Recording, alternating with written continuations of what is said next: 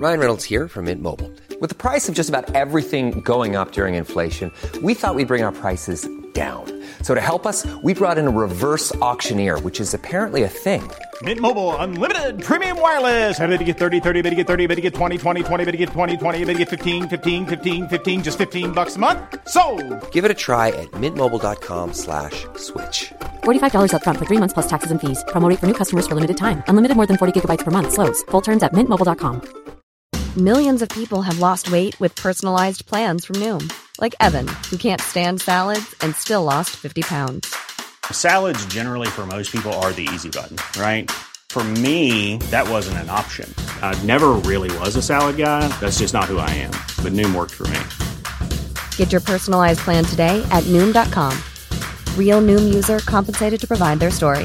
In four weeks, the typical Noom user can expect to lose one to two pounds per week. Individual results may vary. Botox Cosmetic, out of botulinum toxin A, FDA approved for over 20 years. So, talk to your specialist to see if Botox Cosmetic is right for you. For full prescribing information, including boxed warning, visit BotoxCosmetic.com or call 877-351-0300. Remember to ask for Botox Cosmetic by name. To see for yourself and learn more, visit BotoxCosmetic.com. That's BotoxCosmetic.com.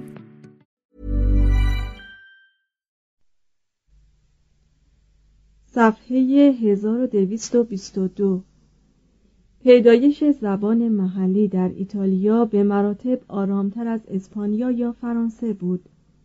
لاتینی زبان بومی آن سرزمین محسوب می‌شد. عده روحانیانی که به زبان لاتینی تکلم می کردند در ایتالیا به ویژه بسیار زیاد بود.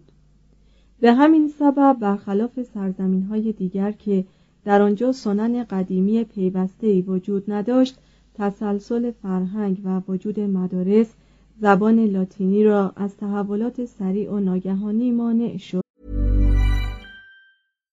Millions of people have lost weight with personalized plans from Noom, like Evan, who can't stand salads and still lost 50 pounds. Salads, generally, for most people, are the easy button, right?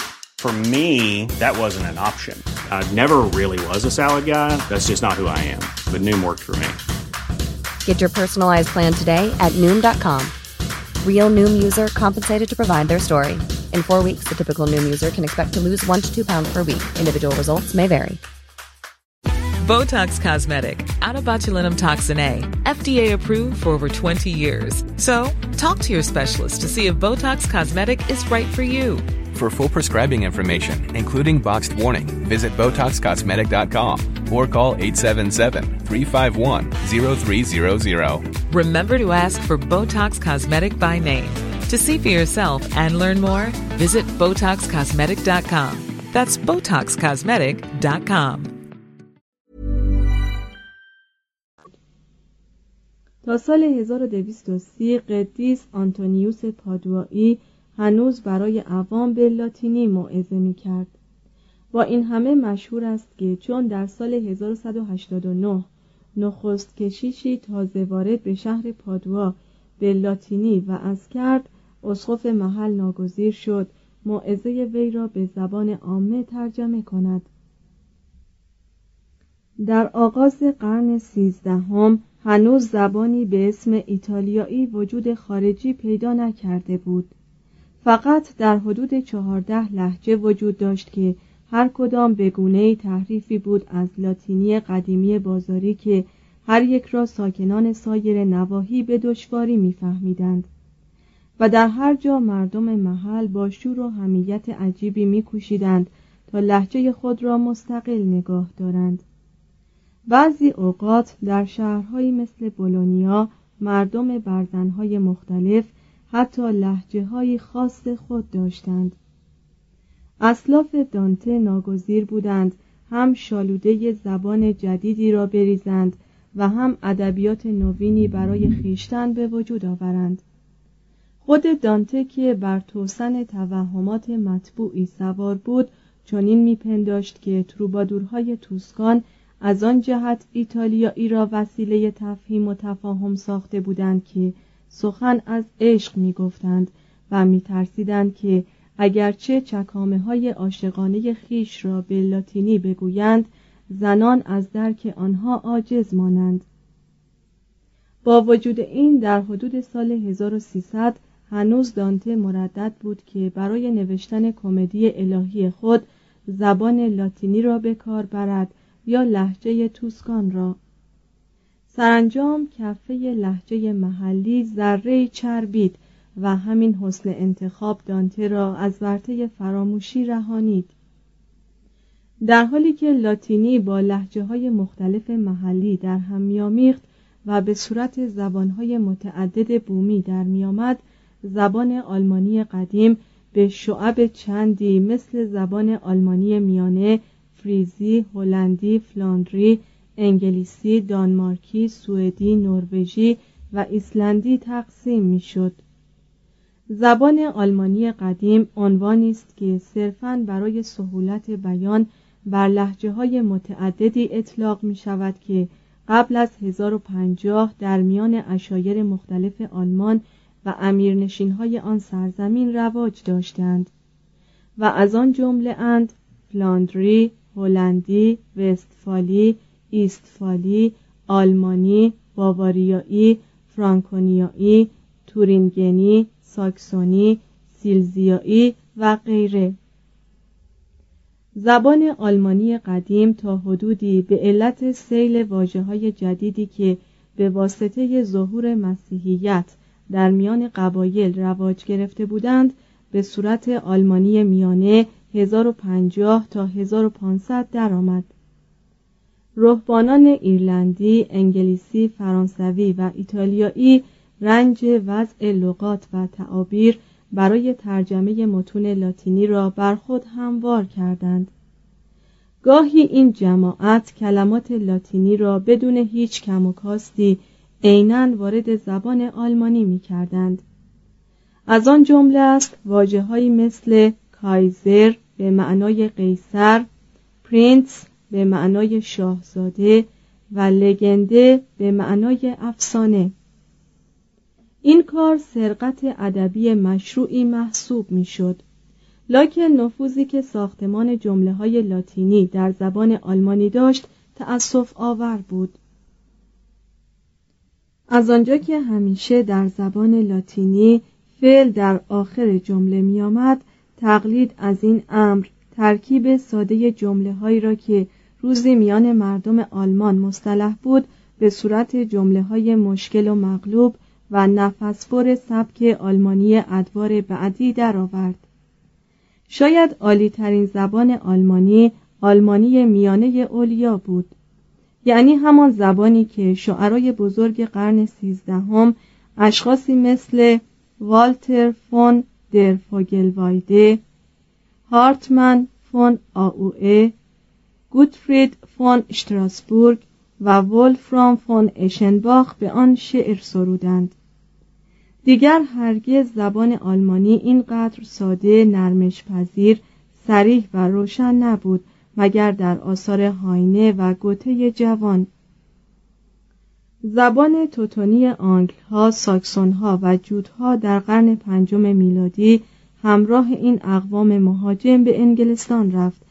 و بنیان زبان انگلیسی را استوار ساخت. به عبارت دیگر تقریبا تمام واجه های کوتاه و بامزه آن زبان مدیون این اقوام مهاجمند.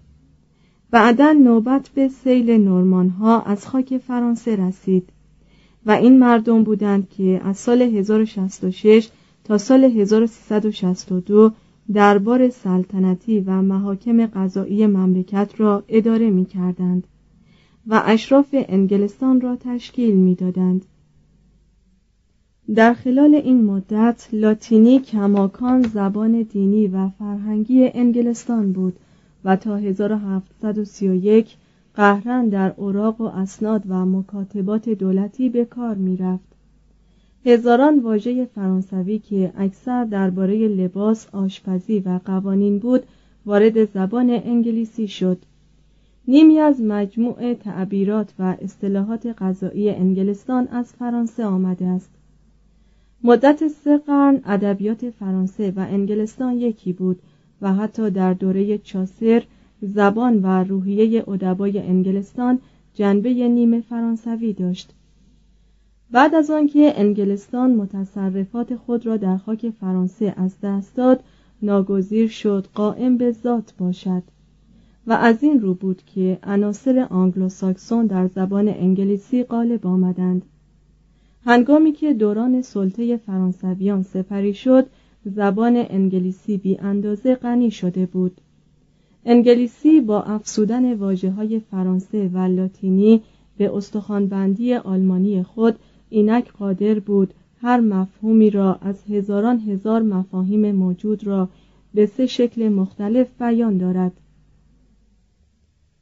مثلا برای لفظ شاهوار سه واژه مترادف kingly، royal و regal برای کلمه دو برابر twofold، double، duplex و برای واژه روزانه یکی از مترادفات daily، ژورنال یا دیورنال را به کار برد. Botox Cosmetic, out of botulinum toxin A, FDA approved for over 20 years. So, talk to your specialist to see if Botox Cosmetic is right for you. For full prescribing information, including boxed warning, visit BotoxCosmetic.com or call 877-351-0300. Remember to ask for Botox Cosmetic by name. To see for yourself and learn more, visit BotoxCosmetic.com. That's BotoxCosmetic.com. وفور مترادفات و اختلافات جزئی و دقیق افعال زبان انگلیسی مدیون همین امر می باشد. هر کس تاریخ کلمات را بداند مسلما بر جریان تمامی حوادث تاریخ آگاهی دارد. دو جهان کتب. چگونه این زبانهای گوناگون به کتابت درآمدند؟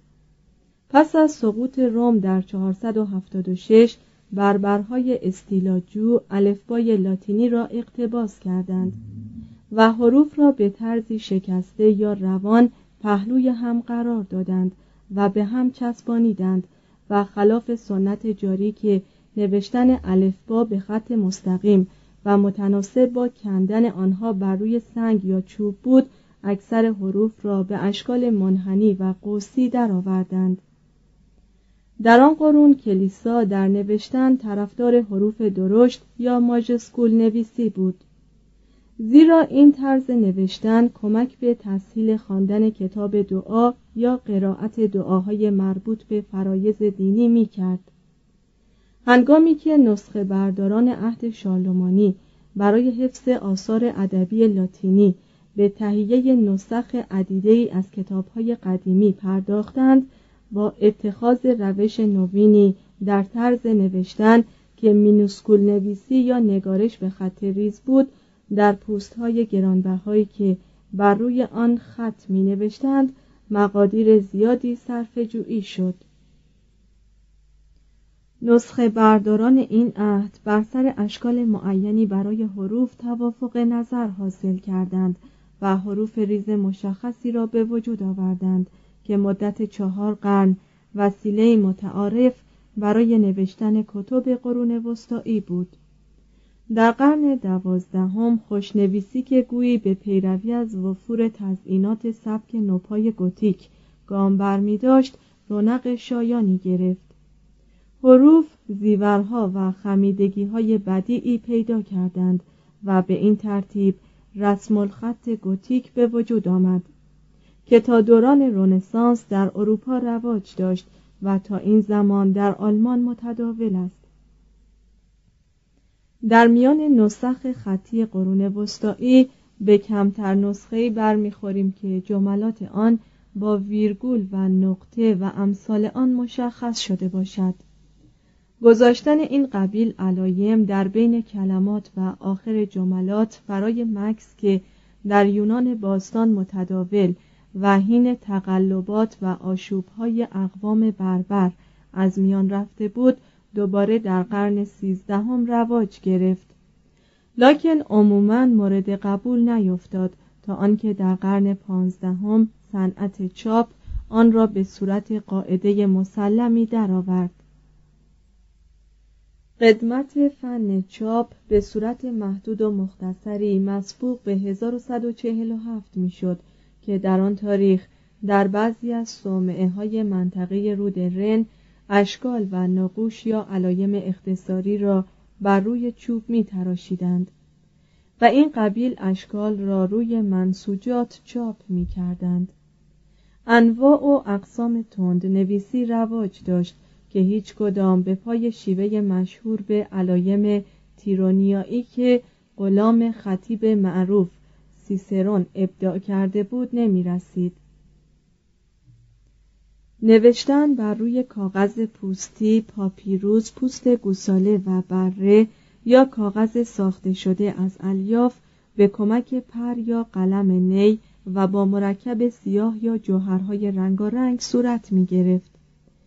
بعد از استیلای مسلمانان بر مصر پاپیروس در اروپا از رواج افتاد پوست بره گران قیمت بود و به همین سبب فقط در تهیه نسخ بسیار مهم تجملی به کار می رفت. کاغذی که معمولا در تهیه نسخ خطی قرون وسطایی مورد استفاده بود از پوست کلفت گوسفند تهیه می شد. تا قرن دوازدهم کاغذ یک قلم گران قیمت واردات از جهان اسلامی بود لکن در 1190 کارخانه های کاغذسازی در آلمان و فرانسه احداث شدند و اروپا در قرن سیزدهم به ساختن کاغذ از کتان آغاز کرد بسیاری از کاغذهای پوستی یک دست نوشته قدیمی را پاک می کردند و دوباره آن را در تهیه نسخه خطی دیگری به کار می بردند. بر اثر این قبیل پوستراشی ها و نهادن نسخ در جاهای ناامن و به واسطه جنگ و قارت یا حریق یا پوسیدگی بود که آثار قدما از میان رفت. هونها کتابخانه های دیرها را در باواریا قارت کردند. مهاجمان شمالی همین بلا را بر سر صومعه های فرانسه آوردند و ساراسنها به چنین عملی در ایتالیا مبادرت جستند. بسیاری از آثار باستانی یونان در تاراج قسطنطنیه به سال 1204 از بین رفت. کلیسا در آغاز خواندن ادبیات کلاسیک اقوام مشرک را منع می کرد تقریبا در خلال هر قرنی صدای رعبانگیز آدم مقدسی مانند گرگوریوس اول ایسیدوروس سویلی و قدیس پیترو دامیانی در مقام مخالفت با این قبیل آثار بلند می‌شد. تئوفیلوس اسقف اعظم اسکندریه تا آنجا که دستش می رسید کلیه نسخ قدیمی دوران شرک را از بین برد به گفته دمیتریوس کالکوندیلاس کشیشان یونانی امپراتوران شرقی را تشویق به سوزانیدن آثار شعرای غزلسرای یونانی از جمله ساپفو و آناکرئون کردند. لکن در همین قرون به خصوص عده زیادی از روحانیان به شعرای ادوار باستان دلبستگی خاص پیدا کردند و موجبات حفظ آثار این قبیل شعرا را فراهم ساختند. در بعضی موارد برای آنکه جلوی زبان منقدان را گرفته باشند از میان اشعار دوران شرک شواهدی را به عنوان عالیترین احساسات مسیحی توجیه می کردند و با آوردن تمثیلهایی از روی خوشسوقی حتی اشعار عاشقانه اوید را بدل به پندیات دینی می ساختند میراث سرشاری از ادبیات کلاسیک به دست نسخه برداران دیرها محفوظ ماند. به رهبانان خسته می گفتند که خداوند برای هر خطی که سواد بردارند گناهی از گناهان ایشان را خواهد بخشید.